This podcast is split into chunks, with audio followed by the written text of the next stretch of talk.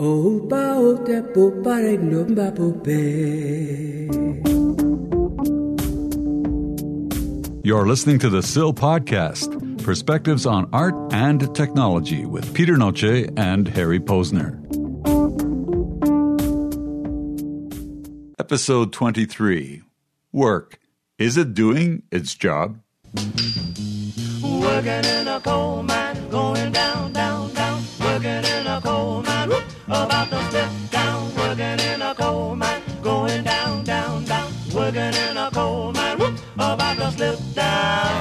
Five o'clock in the morning, I'm already up and gone. Lord, I'm so tired. Do you think you work too much? No, I don't actually. I don't think I work too much. It depends on what you mean by work. Uh, my day job is a part time job, so I'm not working five days a week at this mm-hmm. point. Probably averaging three days a week to four, maybe, when it's busier. But I also work at my writing, which I consider work. I work at creating events through my poet laureate position. Mm-hmm. That's work, even though there's really no pay involved. Right. So there's work and there's work. there's work to pay the bills and there's work to pay the heart. So, in the end, don't you actually think that, in all likelihood, you're probably putting in more than 40 hours a week in total time? Well, probably if you include writing and scheming and contacting poets and sitting down with writers and creating festivals and talking to town councils, yeah, I put in an awful lot of work and maybe more than 40 hours a week, sure. Hmm, but doesn't actually feel like it, though, does it? Doesn't feel like it. And if you ask my wife, she would probably say I don't work hard enough. But uh, yeah, so again, it depends on what you mean by work. Does she ever say that you don't work? Not nearly as much as she does. She works five days a week in a heavy duty corporate environment. Mm-hmm. She's been doing it for years and years and years. Mm-hmm. Leaves early in the morning, comes back later at night. Mm-hmm. And when, if I complain about work, she says, Don't you complain about work. you have no right to complain about work when I'm doing what I'm doing. So, how do you feel about that? Well, I feel it's a bit unfair because, as I said, other things I do which don't bring in dollars are of value and I consider work and meaningful work. Because you're contributing in other ways That's and right. to other systems, not just yourself and your spouse. You're con- contributing to the community. You're doing other work that has value, which is, I think, a real problem in the industrialized world in terms of how we value work. Mm-hmm. Absolutely. So the first thing that comes to my mind is mothers, which to me personally is the most important job there is, bar none. I would put them ahead of any CEO. I would put them even ahead of the president of a country, mm-hmm. as crazy as that may sound, because I think that good mothering forms the basis of a sound society. Yeah, I mean, I, I totally agree. The citizens of the country are only as aware and thoughtful and open as they're taught to be when they're children. So, yes, the ultimate job is to be a mother, and it's not recognized enough. Its value is not recognized enough uh, by society. Uh, look at the states. You know, the maternal leave is non-existent. Yes, There's no paid holidays.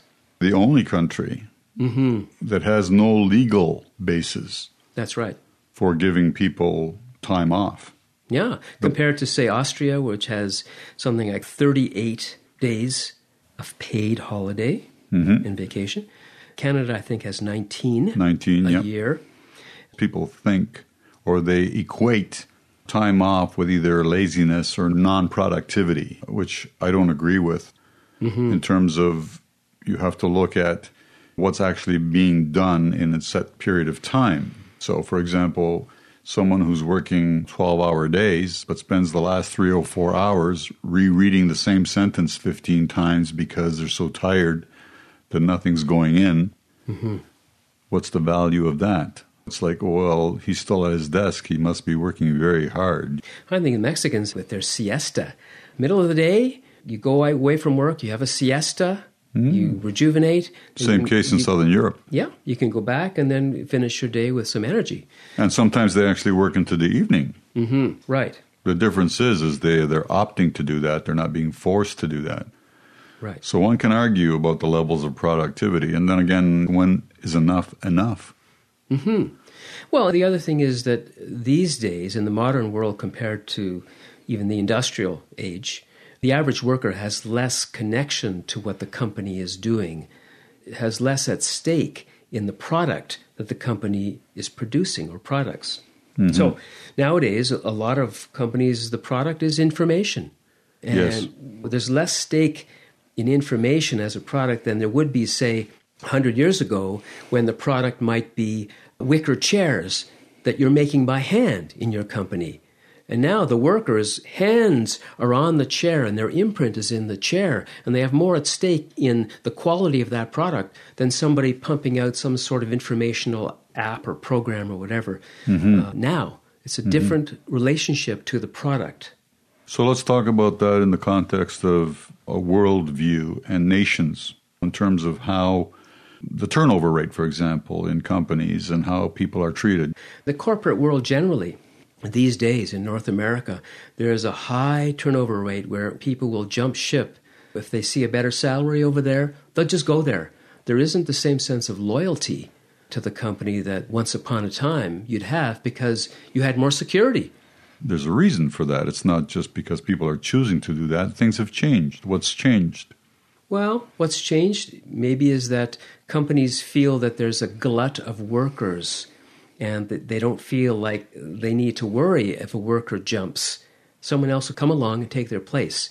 So there's a kind of a devaluing of workers and a consideration of them as more as units than as individual human beings mm-hmm. to be respected and supported in some way units of productivity. Sure. In Japan and other countries, uh, workers are given a stake in the company they work in, an actual uh, share in the company, and are taken care of. They're given lots of vacation time. If they have kids, they may be uh, arranged for daycare for the kids. They really support them, and consequently, the workers have great loyalty and stick around for many, many, many years. You don't see that over here.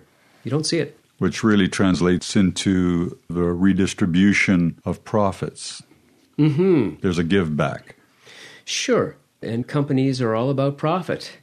I mean, they've always been about profit, but they've also, in the earlier days, been about quality, not mm-hmm. just about profit. And it seems to have been a fall off on that front, the quality front, often.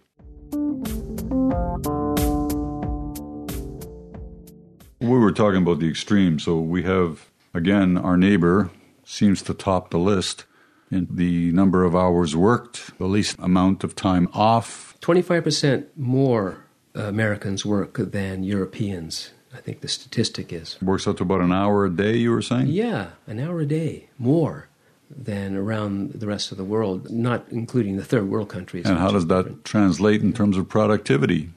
Well, that's a good question. Uh, probably, I would s- suspect that it would go down because productivity depends in part on the state of well being that the worker feels. If the worker is full of stress and worry that they bring to their job every day, that means that they're less productive in general. Which also means you offset that by increasing the amount that you work yeah, you have to work harder to get the same amount of productivity. And you're stressed, and as a result, your family can be stressed, your children. It just vibrates right down the line all through society. So, the only country or company that's going to address that is the one that's sincerely concerned with well being. Yeah.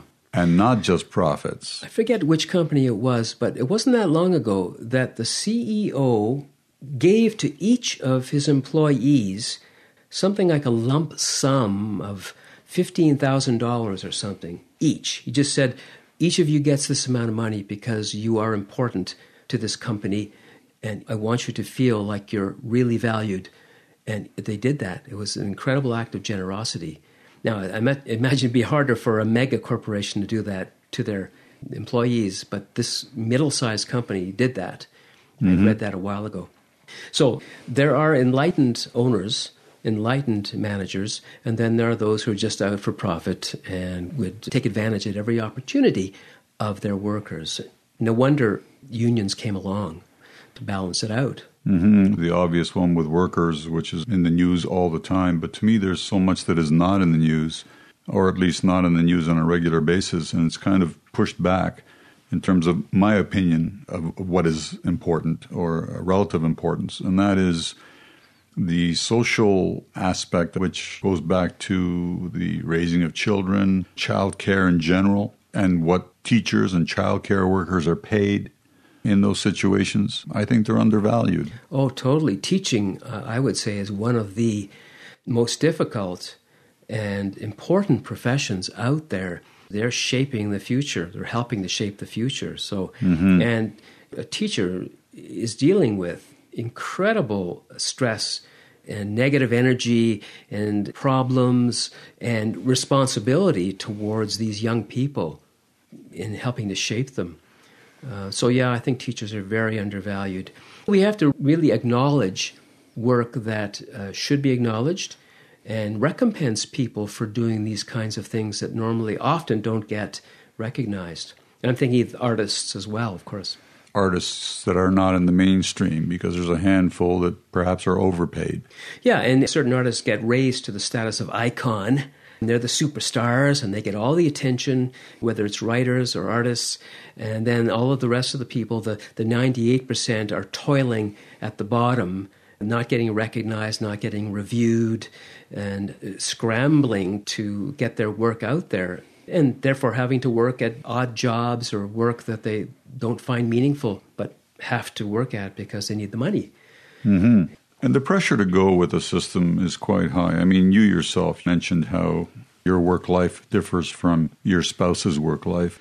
Your spouse's work life is very measurable in terms of how society measures things. Uh, Right. She can very clearly state that she gets up at a certain time every day, goes to where she needs to go, does what she needs to do, and it's very clear, very emphatic.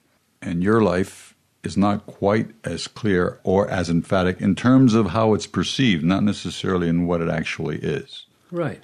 Yeah. Uh, do you ever find yourself, despite doing what you do, do you ever find yourself questioning? In other words, is the pressure so great, spoken or unspoken, then even when you know you're doing what's right for you, you still question because of outside factors? Sure, but I can't let that stop me from following my heart and uh, my creative impulses.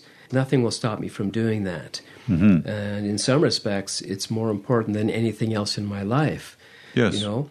And you're also willing to claw back whatever you need to claw back in order to maintain that, right? So, for example, you really reduce your extravagances because the quality of your life is more important mm-hmm. than the things you'll garner Sure. by giving that up. North America has that Protestant work ethic Right. thing going on. If you don't work, you're useless. That's the fundamental proposition. Mm-hmm. If you don't work in the normal sense, you're a useless individual. Right. But that cuts out millions of people who want to work but can't, can't find the work. you know, Exactly. or are inclined towards work that isn't the normal work and that is more artistic, say. That basically says you people are useless to society. So we're going to mm-hmm. push you to the edges and not recognize that what you do is important and has value and is a mm-hmm. contribution. Mm-hmm. And that's that's a crime. I mean, that's wrong. But it's also about the values that we've created, right? There's assertion that money and power are at the top of the list. Exactly. So, what about you? Are you working too much? I don't think I work too much, but I know that I work more than most people think. I just don't talk about it. If I'm sitting in a social situation with people that have held so called regular jobs, I have to almost pick my spots to communicate on certain things because sometimes I just get the sense that people don't value things that don't generate either X amount of dollars or that require you to adhere to a specific hourly discipline of some sort. Mm-hmm. There's never a discussion about all the things I do outside of normal work hours. Fortunately, I don't buy into it myself, but I have to admit that I have to sometimes deal with that. And sometimes I don't even want to explain because I feel like it's almost pointless to explain. Mm-hmm, mm-hmm. But there's that issue of, well, it's really not work if you're enjoying it that much. Or that it must be nice to be able to do this at three o'clock instead of at nine o'clock. Right. Uh, right. Or there's never a discussion of, well, you're doing that at nine o'clock at night or 11 o'clock or at four o'clock in the morning. But that doesn't really have value because it's outside the so called nine to five. No, I'm not saying that everyone sees it as non value, but there is this kind of unspoken mm-hmm. rule of adhering to a certain mode. Yeah, but now with the information age as it is, more and more people are able to work from home. Which I've been doing for more than 20 years. Yeah, now that wasn't the case before. You had to go into a place of work. Right. Now the place of work can move with you in your briefcase at your home, to a cafe, wherever you are, it can become your office. Except at the bottom line, and this is where I don't have sometimes the uh, the legs to stand on, so to speak. It'll always come down to what are you earning, not how much time you're spending, Mm-hmm. right? Mm-hmm. Mm-hmm. So th- this is the measure. The measure always goes back to that. In other words, are you sustaining yourself? Are you earning enough money to cover the way that you live? Right. And in some cases, there is an argument to be made if you believe in that's in the system that no, maybe you're not. But most people I have found that do take that option are willing to do with less in order to maintain the position that they want to maintain. Yeah, it's all about your choice of lifestyle. If you want to keep acquiring things and building your space and whatever it is more and more, mm-hmm. bigger and bigger, then the pressure is on to keep bringing in more money. But if you downsize, if you go with less, mm-hmm. the pressure is lessened. You don't need to to do yes. that. Right? But in my case, for example, and I don't know if it's the same for you, but in my case, I went from a sort of standard system to one where I opted out. yeah. So I actually feel, and those around me feel that change. It's not like I always did with nothing and continued doing with nothing. I acquired things, I bought into mm-hmm. a way of living, which I have to take responsibility for, and then I opted out of that system. So suddenly, starting from scratch, you're falling short in the dollar end of things but only in the dollar end. We get again into this question of value. Do we measure value only in terms of dollars? If my life was measured in terms of only dollars, then one could easily say you're failing or you're not coming up to snuff. Mm-hmm, mm-hmm. But then what about all the people you've helped or whose lives you've improved or removed stress in some way, whatever? There are so many other things that go on that you have no way of equating on paper. You know, think of all the volunteer work that goes on, those hours and hours and hours that people give to their community. I mean, I teach kids chess uh, every few weeks in my local community. I take three hours out of my day Mm-hmm. every other Tuesday. I'm mm-hmm. there doing that. I'm doing workshops at the library on poetry. I'm giving of my time and efforts, and there's a contribution there to my local community, but it's not recognized as work. Really, it isn't. No, because people would say, or people in the so called norm would argue that, well, that's great once your workday is over. So once you've earned your income, then you can go and teach kids to play chess. Right. Almost as if, well, it doesn't really require any energy or effort to do that. You know? Yeah, I mean, if I taught those uh, taught kids chess every day of the week Mm-hmm. and made that enormous contribution in that way, it still wouldn't be considered work. Exactly. Because I'm giving of my time without money coming back. Mm-hmm. Right? So then I would say, for example, not that anyone would take it to that level, but then I would say, I wonder how the parents of those children that you're helping or teaching chess to feel about the value of what you're giving them.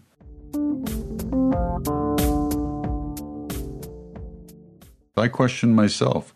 I have a son who's 31 years old, going on 32, and I talk to him and I talk to his peers and I talk to people that I work with who are older than I am. And there's value in all sides, but sometimes we tend to remain focused in one spot and don't give ourselves the opportunity to explore both sides because I think that there's a re-evaluation of values that needs to take place. That's Nietzsche. Nietzsche said we need to reevaluate all values. Oh, Yeah. Put everything in question again and evaluate and reevaluate how we approach it, what we value in our lives, in society, and shift and change accordingly. Mm-hmm. But we've been kind of led in that reevaluation led by the nose, in a sense, by technology and the information age. Uh, everything has to kind of funnel its way through that. Well, we're under a fundamental change here. A lot of jobs are not coming back. There's a transformation going on right now that we need to reevaluate because the old system will not work anymore with all the good intentions and all the morality. It's just not practical anymore. A lot of jobs are not going to exist. Retail, for example, which has supported a tremendous number of people, is changing very, very quickly. Sure. Uh, soon you won't need someone at a cash register. We're evolving so quickly that if we do not change our thinking, it's not going to work. We will suffer unnecessarily. Yeah, we have to become more fluid as well. Often the argument is made against closing down a plant that is polluting. Uh, the argument is, oh, all these jobs are going to be lost if we close down this plant. And really, the counter argument is, it doesn't matter. The plant has to be closed for the sake of the planet. The workers have to be fluid enough to find other places to work at, to develop other skills, and shift what they already have to another uh, company or set of companies. We can't use the excuse of losing jobs Right. to not do what's right for the planet. So that holistic way of thinking is impinging on a lot of decisions in the corporate world, for example. And for me, that whole not losing jobs is also a way of thinking because you're thinking in the old model. If those same people were now being used to clean up the factory that messed up the environment, that's Yeah. the new job. To the new job it. is the cleanup. To retrofit it, or yeah, But the reason why those things don't take place at a faster pace all comes down to the profit motive and things that have nothing to do with the overall value. It has to do with whose pockets are being lined. Yeah. Um, so it's competitive and not cooperative. That doesn't make for a healthy work environment at all. Where do you draw that line? When is enough enough? We have to evaluate our own values as individuals and where we really should be in terms of our work lives. Where do we where do we feel most comfortable? Where do we feel we can make the most contribution? And leave the monetary equation out of it as much as we can. Do we have the ability to get off the existing treadmill so that we can even begin that process? Well, you did in your way. We've talked to other people like Andrew Welch who got off the treadmill Yes. early in life, Yes. comparatively, and are managing, surviving, doing what we do uh, to get through. I think sometimes people don't understand how challenging it is to make decisions that are counter to the norm. Well, partly because the uh, of the effect on the family and on the relationship. Yes. You know, if the dad or the mom who is uh, making all this money and keeping the thing afloat has this sudden change of heart and wants to go to the Himalayas and become an artist or a Tibetan shepherd because that's where their true heart lies, then what happens to the family? What happens to the other spouse who has been dependent on them for survival? So, yeah, you're right. It's not a simple decision, and it's very hard to make that kind of decision to change your work life because it affects more than yourself, uh, usually. But you only have one life, You only have one life, at least as far as we know. unless you're a Hindu, in which case you may have 300 lives. Yeah, but we only have one that we know for sure. So, work at that life. Yeah. Work it, work it, work it, I say. Working in a coal mine, going down, down, down. Working in a coal mine, whoop, about to slip down. Oh,